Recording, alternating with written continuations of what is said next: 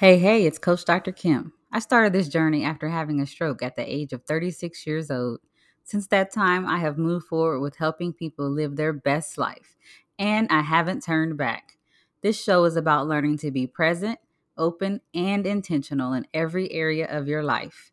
Keep listening to hear what I've been thinking, and be sure to rate, subscribe, and review. Kim, I could hear you thinking.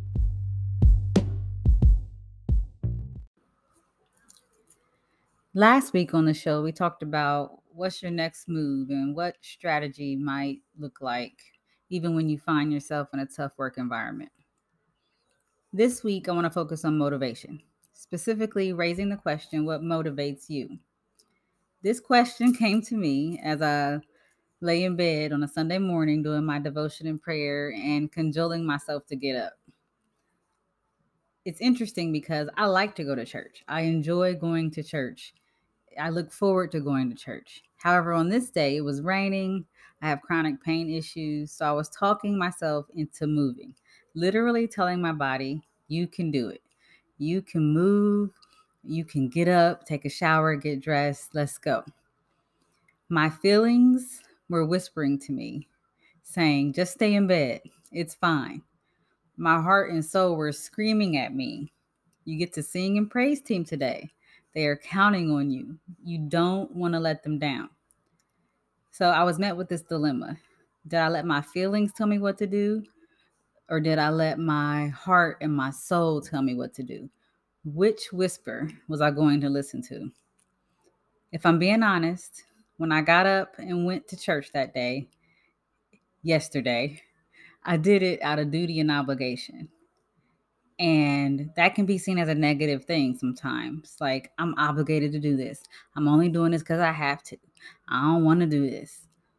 In the end, though, it was something that was the best decision I could have made because I forgot about my pain for a little while and I felt so much better. I felt so much more full and content, and I got to socialize and interact with people that I really enjoy being around and my sense of duty turned to a sense of joy. I didn't just stay in bed and wallow in those feelings. And so, although all that happened, it kind of left me confused. Aren't my feelings supposed to be a signal for me to do something like, oh, I'm in pain, I should just lay here and rest and not feel guilty about not getting up and going somewhere? And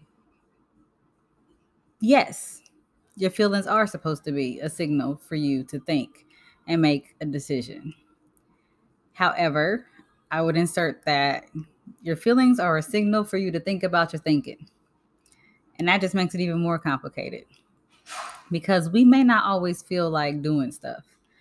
We may not feel like going to work, going to school, cooking dinner, whatever it is, those things that we feel obligated to do and sometimes we bow out of those things, and that's a choice.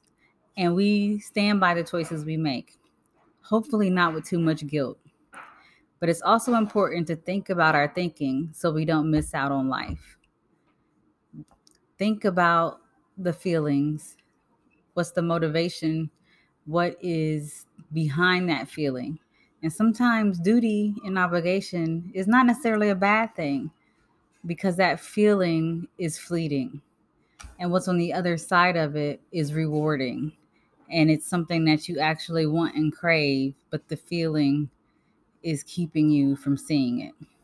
And so i know that was just a, like a lot right?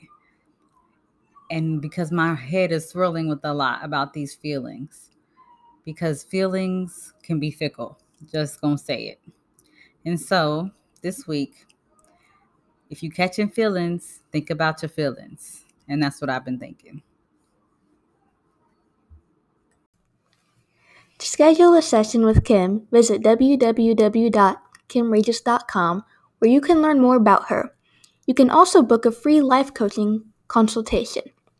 Find the link to her book, Meeting Just Fine A Life Changing Encounter, available on Amazon.com. View her TED style talk and download useful resources. Tune in next week for more I've Been Thinking, Kim's Coaching.